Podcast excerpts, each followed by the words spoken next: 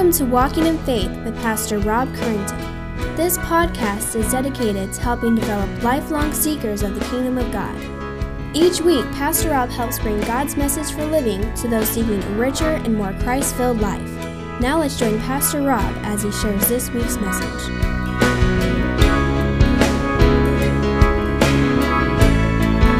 Take your Bibles and turn to Elijah, or to Elijah, to First Kings. There you will find the story of Elijah. As we move into our message six, a pity party for one, please. A pity party for one, please. As you'll see, the, uh, the, the, the against all odds was last week. I didn't change it, so you can just kind of write that down on your thing. I noticed I didn't change it in the bulletin as well. But the pity party for one, please, as we look at the prophet and priest king series, looking at Elijah. Let me ask you have you ever suffered uh, with any of the. Were you laughing? Oh, okay. I thought I heard a laugh. Have any of you ever suffered from any of these emotions, thoughts, or problems as you look on the monitor? Despair, isolation, consequences, feeling people are trying to get revenge, disappointment, loneliness. Uh, you feel rudderless or worried, defeat, danger. The circumstances are leading you to anxiety. Have you ever felt any of those? I'm sure many of you have. Many of us will. It's a struggle that many of us have in life is these types of emotions and thoughts and problems and they cause many things to us and sometimes even to suicidal thoughts. And that's what we see as we look in the life of Elijah today. He begins to have thoughts of suicide or the fact that he has no hope. In last week's passage, we shared, we shared two reasons why it's important for us to courageously and boldly obey God's word in defiance of dire circumstances and despite the dangerous consequences we must face. We must stand in the gap for Christ. We do this for two reasons for the glory of God and for the salvation of souls. God is glorified when we stand for Him, and hearts are turned by our testimony and through the truth of God's Word. This battle between Yahweh and Baal that we saw last week is, was more than just a cosmic contest to see who could bring down fire, who could demonstrate who was the greatest God, who had more power, or even the existence of who was God, but one that had everlasting consequences. Last week we read that this larger than life prophet was just a regular human. Or this week we're going to read that this larger than life uh, prophet was just a regular human like you and I. He suffered from ordinary afflictions like you and I do.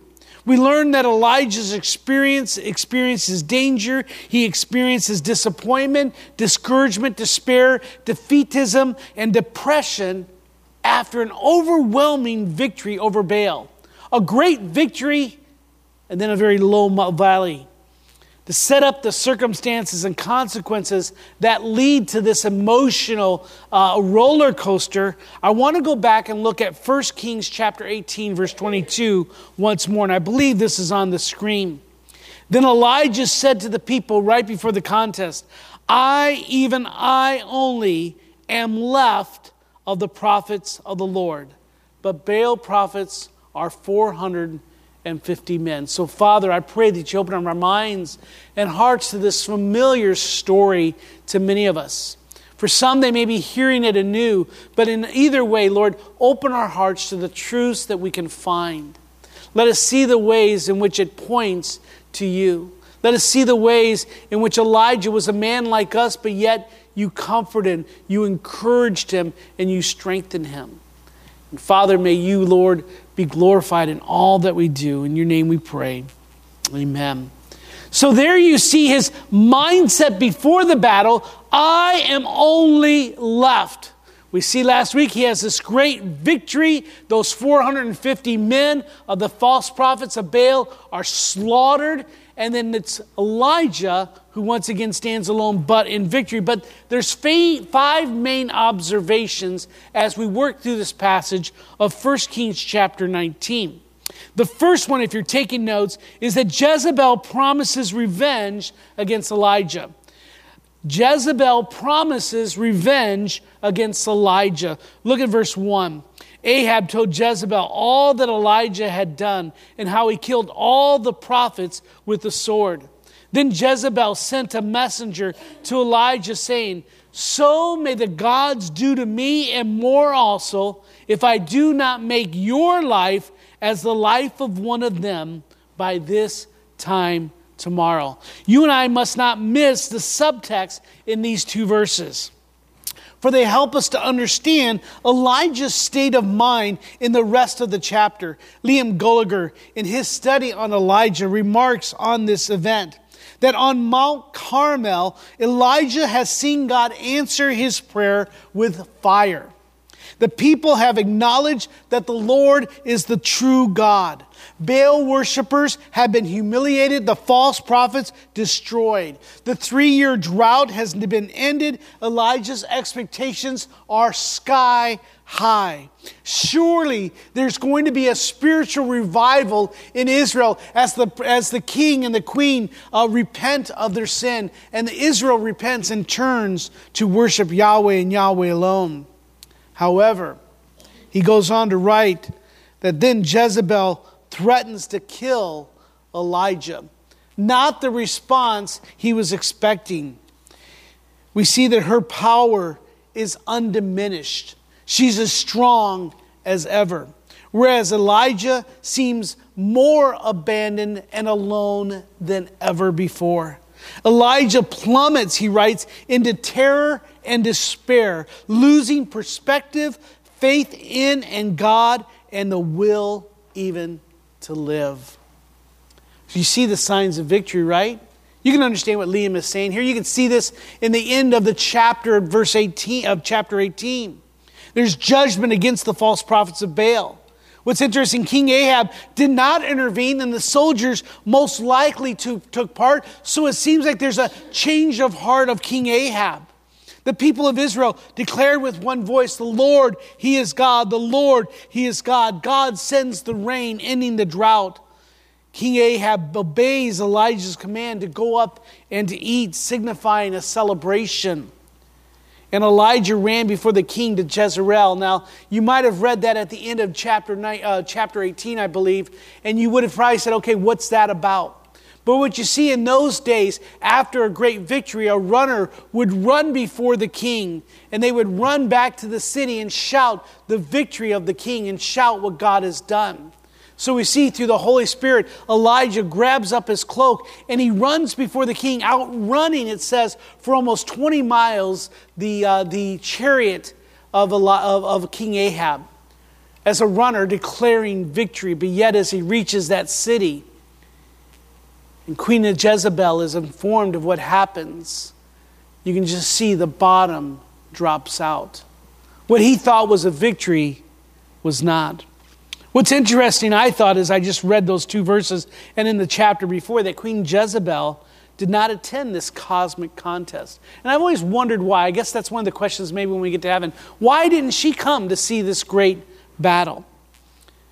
And I'm not sure that King Ahab was looking for, forward to informing the queen of the outcome. I'm sure he was kind of worried about how she might react. Elijah thought the war was won. However, he was in for a rude awakening. So we see that Jezebel threatens him. The second observation that I see in this passage is in the next two verses as Elijah runs away in fear of his life. A great victory. God is shown as victorious, but yet he runs away at the queen's threat. Verse 3 says, He was afraid and he rose and he ran for his life and he came to Beersheba, which belongs to Judah, and left his servant there. He left even the region of the Ten Commandments, he left her, her, her, her area of rule. But he himself went a day's journey into the wilderness and came and sat down under a broom tree. And he asked that he might die, saying, It is enough. I don't know, maybe you've said those words. It's enough. Now, O Lord, take away my life, for I am no better than my fathers. From great victory, we come to a man who has no hope. He just wants to die. Elijah, after this, after this three and a half year battle, is mentally, emotionally, physically, and spiritually overwhelmed. Have you ever felt like that? You have in some respects. He has experienced what he determines is an empty victory. He isolates himself by traveling to the wilderness a hundred miles away from where he originally was. And I don't know if you noticed this, but in verse 3, he cuts himself off from the companionship of his servants. Now, this is the first time he's actually addressed here, but we see he begins to isolate himself. Very much what people do when they're depressed, when they're struggling. He's overcome by weariness and exhaustion, and he wants to die. I think any psychologist today would, would, would tell him that he's depressed. Probably try to medicate him, try to find some type of counseling. He's done everything that you and I think of of someone who is diagnosed as depressed. He is overwhelmed. In the end, he's just ready to die. I did the best I could, God, but it wasn't enough. Here I am again, all alone. Seems that Elijah's had enough. He served God boldly. He served God courageously. He stands as a man that's larger than life with a wonderful victory, yet he feels like he's a failure. I'm no better than my forefathers. And sadly, we read he's lost the will to live. Now, if you've never felt that way, you probably know someone that has. And this is a terrible feeling. The feel that God can no longer use you. That whatever you do, nothing will turn out right. And Satan will use that as the recipe to stir you into such an emotional, mental, and spiritual state that you just become paralyzed, that you can no longer serve God, or that you really have no will to continue. And I believe many times there are Christians who are so paralyzed because of these effects that they're no longer standing for God and maybe even crying out, Lord, just take my life. But God is good. Thank you. And God's not done with Elijah. If this was the end of Elijah's story, it would be a sad story indeed. And I want to share with you, as I don't want this to be the end of your story when you're physically, emotionally, mentally, and spiritually weak and exhausted. Because I believe God has more for you. There is a great victory that still awaits Elijah and those that are in Christ. Amen? He's never done with us. So we may have these feelings, we may have these thoughts, but let me tell you, it's not the end of the story. Because look at verse 5. We see that Elijah encounters an angel. Look at that. And as he lay down and he slept under the broom tree, just waiting for God to take his life. Behold, an angel, we read, touched him and said to him, Arise and eat. And he looked, and behold, there was a, at his head a cake baked on hot stones and a jar of water. Again, supernaturally, God provides, not through ravens, not through birds or through a brook, but through an angel who cooks him a meal. And he ate and he drank and he lay down again. This sounds like a Saturday or a Sunday morning afternoon for me. eat and lay down. You know, I'm one of those guys that when I wake up in the morning, I rejoice because I think, today I get to take a nap. You know, is anyone else like that? Amen? Anybody? Come on. All right, there's a few of you. Thank you. That's not a point, by the way. But look at verse 7. And the angel of the Lord, do you see that? There's something different here. There's a describer. Angel of the Lord. See that Lord in caps? That's the name Yahweh.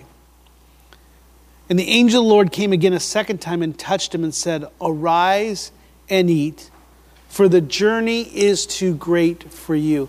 And let me share with you this is a side note. The journey that God has for you is going to be too great for you. Paul says, Who is sufficient for such things? To be ambassadors for Christ. We are not sufficient. What's that phrase? Uh, God will never, you get, never give you more than you can handle. Uh, no, God will always give you more than you can handle. Hence, why it's always wonderful because God is the one doing it. We must remember that. It's through God's strength. When we are weak, He is made stronger. Yahweh has not forgotten His servant. And he sends an angel to comfort and provide food and rest. And I would even say companionship. Like Jesus, God sent an angel to minister to this servant in the wilderness after harsh testing. Instead of this time of sending an angel, this angel is Jesus himself in the pre incarnate. When the Old Testament, when you see angel of the Lord, that's actually Jesus in his pre incarnate form. He sends the Savior of the world and makes him dinner and comforts him. Arise and eat. The journey is too great for you, but we're here with you. So he encounters an angel. Now, obviously, I don't believe he knew that who that was at that time. He knew him when he came to the Mount, Trans, Mount of Transfiguration, and he came to witness who Jesus was. But then when we see in verse 8 that Elijah then encounters God himself. The whole verse isn't on here, there's a portion of it. Let me read in verse 8. And he arose and he ate and he drank and he went in the strength of that food for 40 days and 40 nights. Interesting how that plays throughout the history, that, that 40 days and 40 nights to the Mount of God at Mount Horeb. There he came to a cave and he lodged in, and behold, and you may see this on this monitor, the word of the Lord came to him, and he said to him, What are you doing here, Elijah? God has a question. What are you doing here, Elijah? Listen to Elijah's response. It's very telling, for he was going to say it twice. He said, I have been very jealous for the Lord, the God of hosts. For the people of Israel have forsaken your covenant. They've thrown down your altars and they've killed your prophets with the sword. I've been standing for your name, but your people have been terrible. Look at this. And I, even I only am left, and they seek my life to take it away. Pity party for one, please. Verse 11, and he said, Go out if you continue in your scripture and your word. Go out and stand on the mount before the Lord, God responds to that. Behold, the Lord passed by, and a great strong wind tore at the mountain, and he broke the mountain in pieces, uh, the uh, broke in pieces the rocks before the Lord. But the Lord was not in the wind. And then after the wind, an earthquake, but the Lord was not in the earthquake. And after the earthquake, there was a fire, but the Lord was not in the fire as he was in once before.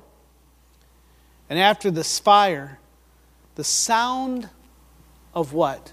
A low whisper. Look at verse 13 if you still have it in your Bible, please. And when Elijah heard it, he wrapped his face in his cloak, and he went out and he stood at the entrance of the cave. And behold, there came a voice to him and said, What are you doing here, Elijah? He asked the same question. Elijah answers the same as we saw before I have been very jealous for the Lord, the God of hosts. But the people of Israel have forsaken your covenant. They've thrown down your altars. They killed your prophets with the sword. All of this is true.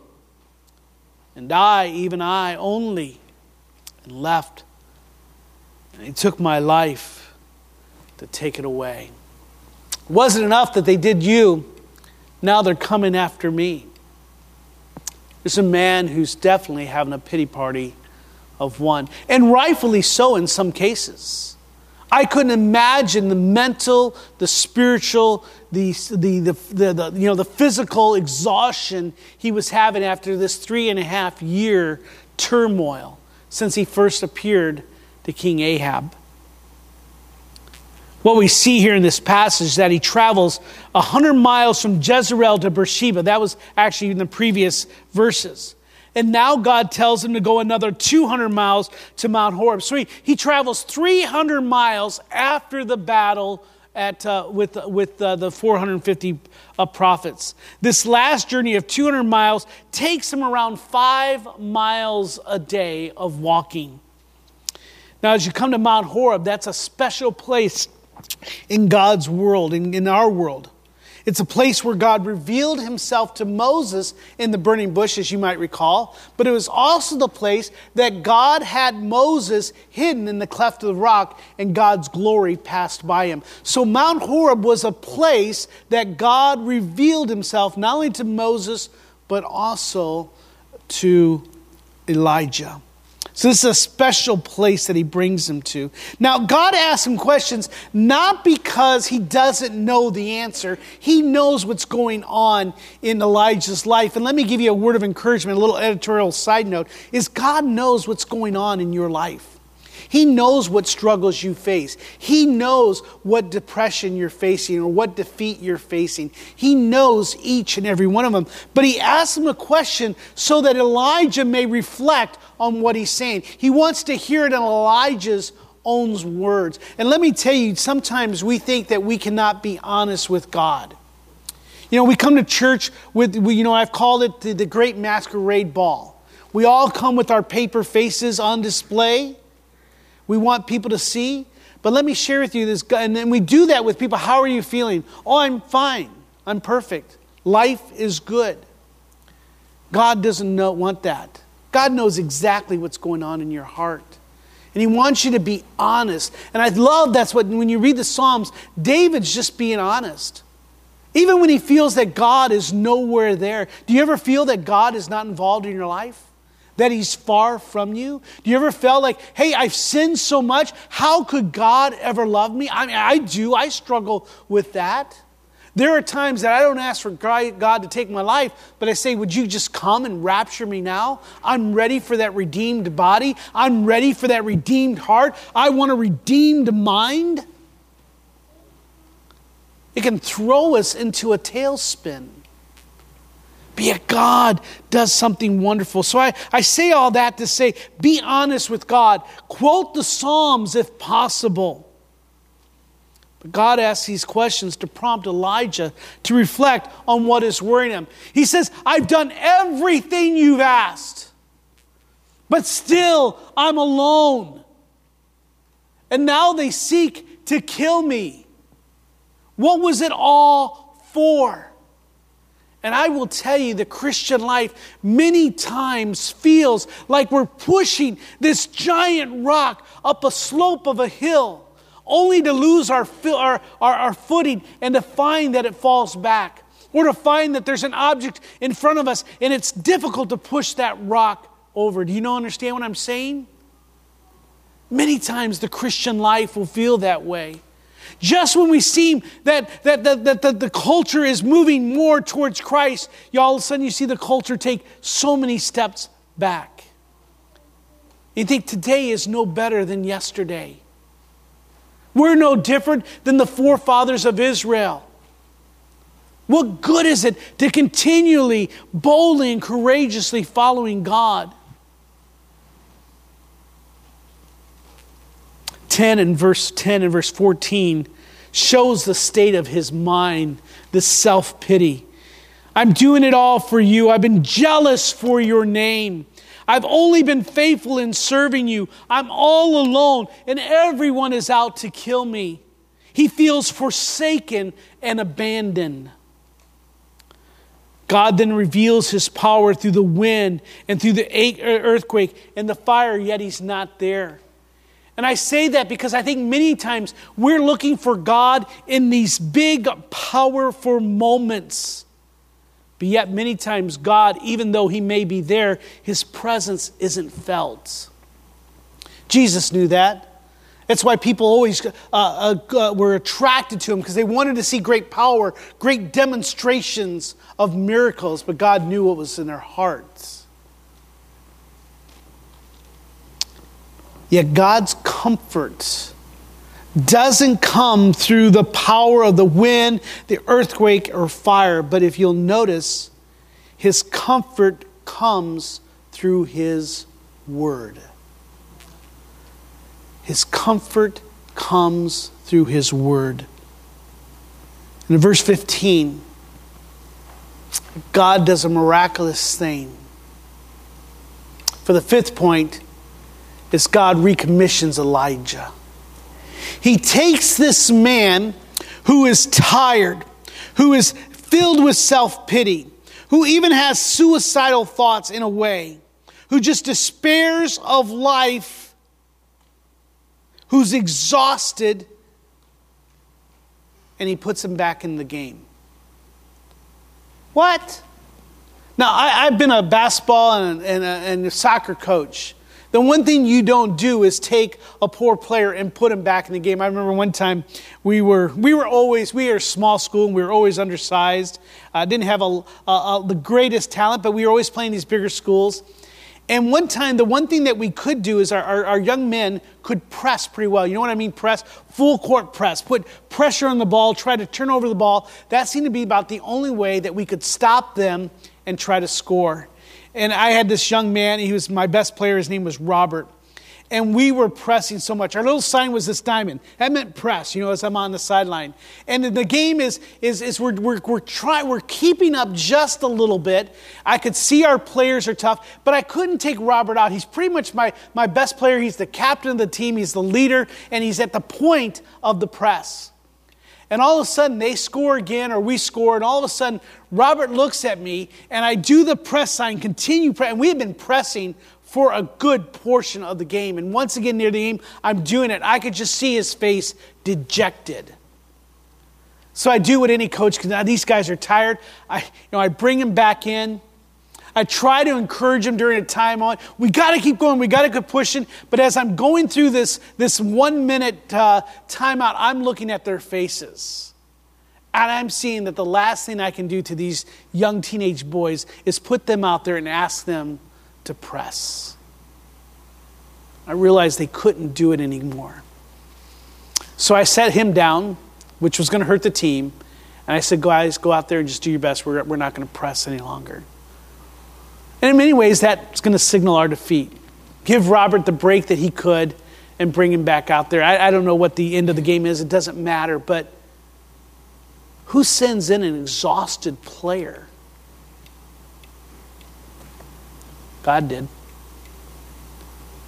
But not before comforting him, encouraging him, and sustaining him. He recommissions and that's what God does. Look at verse 15. The Lord said to him, Go on your way to the wilderness Damascus, and when you arrive, you shall anoint Hazael to be king over Syria, and Jehu the son of uh, Nishma you shall anoint to be king over Israel, and Elisha the son of uh, Shaphat of Abel Meloha. Um, I don't think he was Hawaiian, but we're just going to go with that. You shall anoint to be the prophet in your place, and we'll end there. For he says, The one who escapes him will be killed by this one, and so on and so forth. What does God do to this warrior who seems to be at the end of his rope and is putting up his hand, his hand and saying, Coach, get me out of the game. I want out. Now, you and I usually don't like players like that. We don't think much of them. But if anyone could say, Coach, take me out, Elijah would be one. Maybe you're like that sometimes. It's just too tough. This living the Christian life is very difficult. Being the mother that I'm supposed to be is too difficult. I can't do it anymore.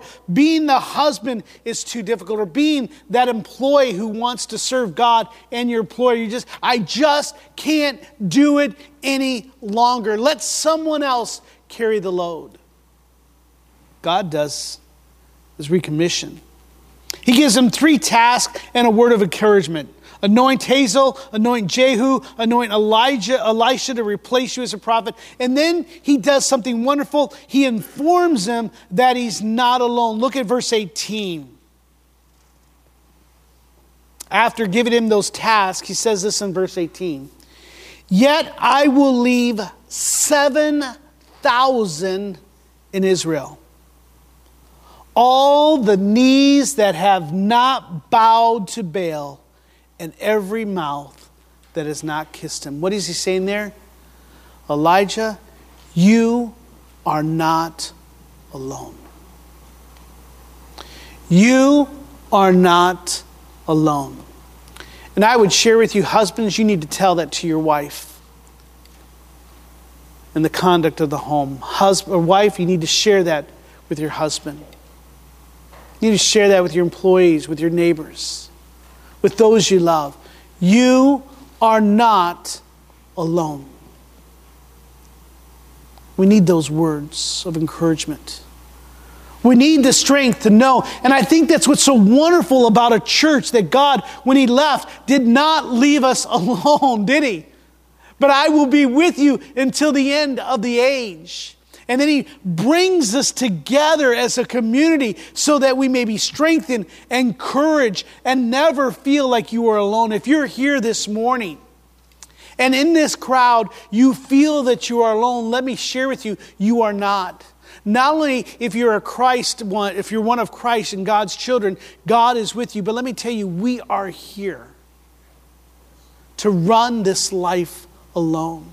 You do not need to roll that stone up that hill yourself.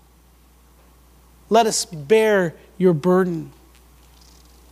Now, God provided for Elijah by providing food, companionship, rest, and even exercise as he tells him to work this out. But he also gave him a mission. And that's what you and I need. You and I need to realize that we need to take care of our physical body and our mental body, our emotional state, as well as trust God in our spiritual state as in all these things.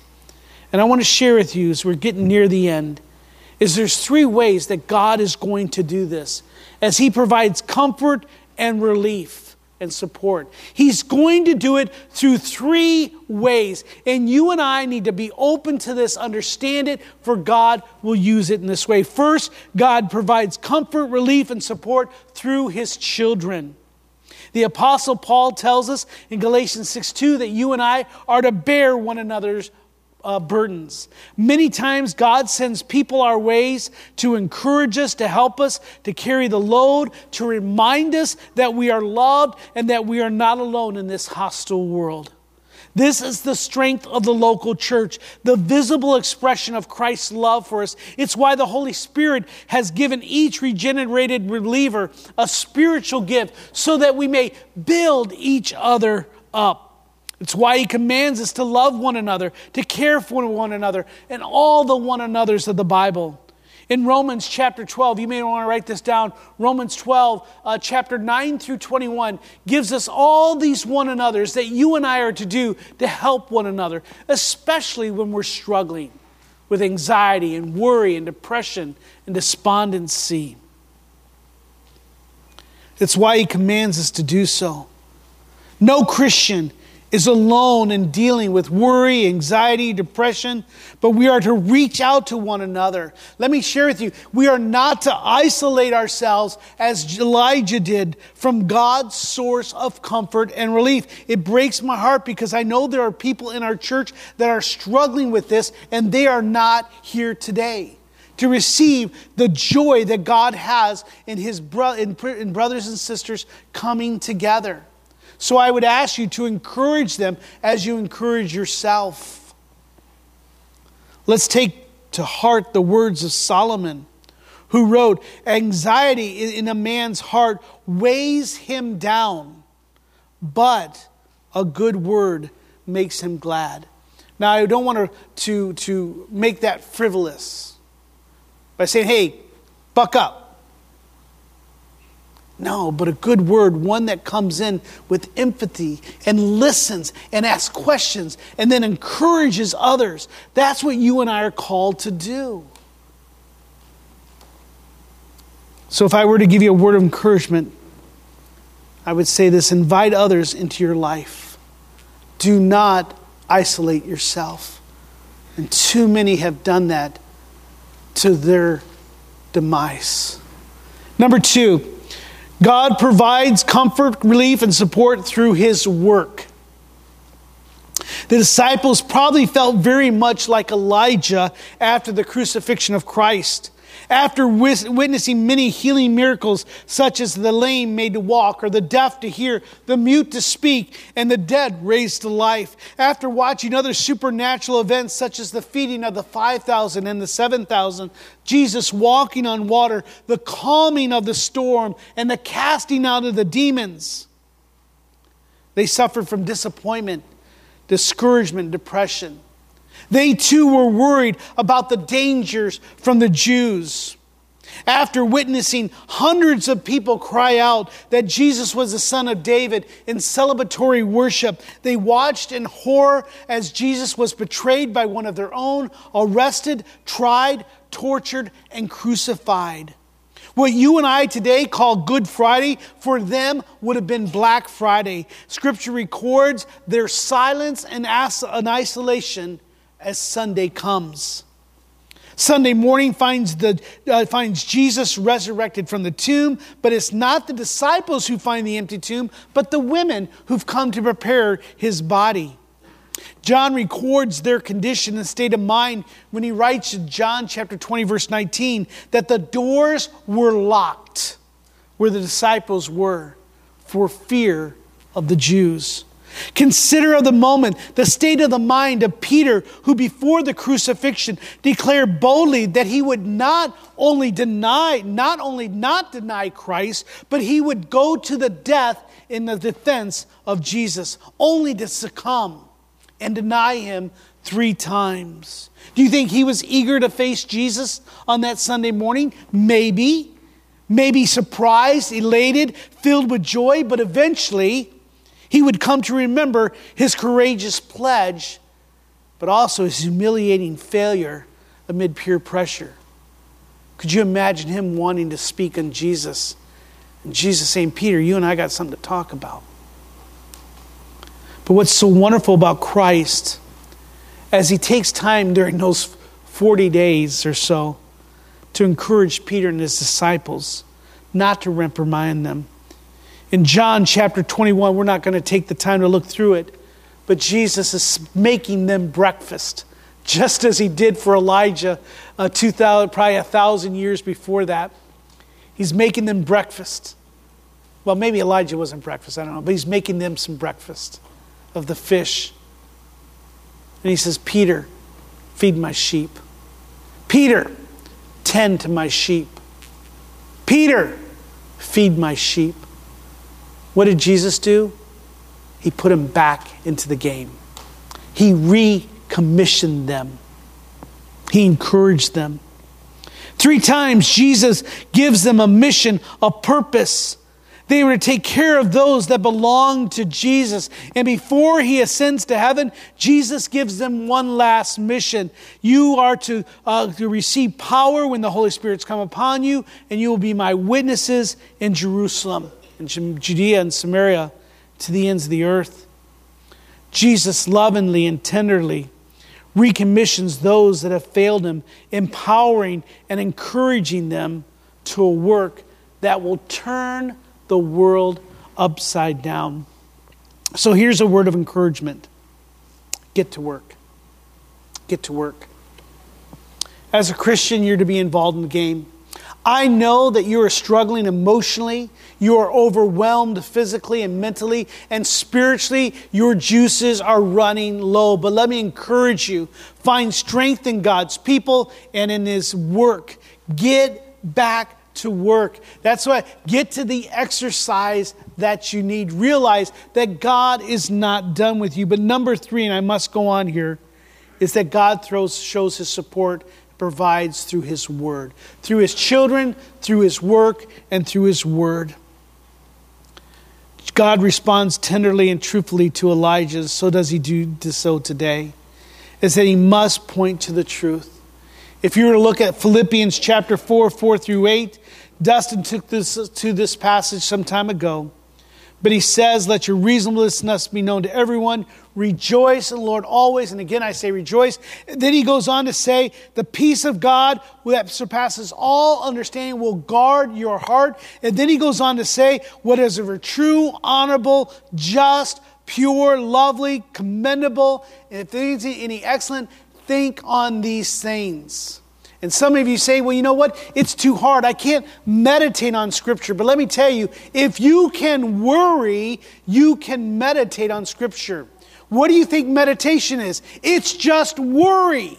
It's the other side of the coin. Satan wants you to worry, God wants you to meditate. It's just focusing on something. So God wants you to focus on His Word and on His truth. So let me give you this word of encouragement get into the Word of God. Get into the Word of God. God can get through that depression. He can get through that worry, that feeling of defeatism through his children, through his work, and through his word. That's what he did for Elijah. It's what he did for the disciples. And that's the recipe for you and I. I'd like to give you a pastoral note. I don't have long to do this, but I want to encourage you that in your worry or your anxiety or your defeatism, for many people, sometimes they believe that's a result of sin, but that's not always the case. For there are many times that God has wired us in such a way that we sometimes, to use the lack of a better term, we can be weaker in our emotions or in our mental state or even spiritually. That's not sin. The Bible gives us not only Elijah, but talks of Jeremiah, Job, David, and Paul having that state of mind, and they were not sinning at the time. Where it comes into sin is if you are anxious or worrying or feel despondent about what you're going to eat or what you're going to drink or what you're going to wear. For the Bible says that's not trusting God. He says in Matthew 6, don't be anxious over these things but trust God. So, where anxiety, worry, defeatism, where Elijah could have fallen into sin here, or Jeremiah, is when you do not trust God. And that can be a very fine line. So, if I can summarize here today, do not fall into that sin of not trusting God. Trust Him, for He sends His children, His work, and His word to encourage you. And may God bless you as you're pushing that rock up a steep hill, is God has called us to courageously and boldly obey His word in defiance of dire circumstances and dangerous consequences. Let's follow after Him. Find comfort in the fellowship of other Christians. Find purpose as an ambassador of Christ and be strengthened and guided by the Word of God. Father, we just thank you for this time.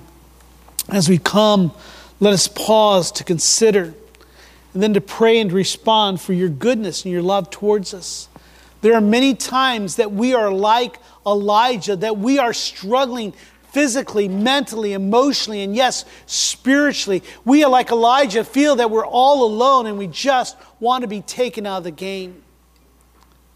Father, I pray that you would encourage us for we see that you do take time to give us a breather, so to speak. You encourage us through your children. You encourage us through your word. And you encourage us by putting us to work. I pray that you would challenge and encourage any here that are suffering any now with any depression, despondency, defeatism. Lord, and let that be shown to the rest that we may come and just embrace them and love them, not fall into isolation but recognize your church. In your name we pray. Amen. We hope you have enjoyed this week's Walking in Faith podcast. We encourage you to share this podcast with others in order to help spread God's message to all those in need. If you have any questions or comments, we would love to hear from you. Email us at walkinginfaith at orangevilla.org. You can help us spread this podcast by writing a review at iTunes and don't forget to visit us online at orangevilla.org. There you will find more information about our ministry, as well as share your thoughts, submit prayer requests, and find out how you can help others to grow in God's love. Until next week, may God bless you in everything you do.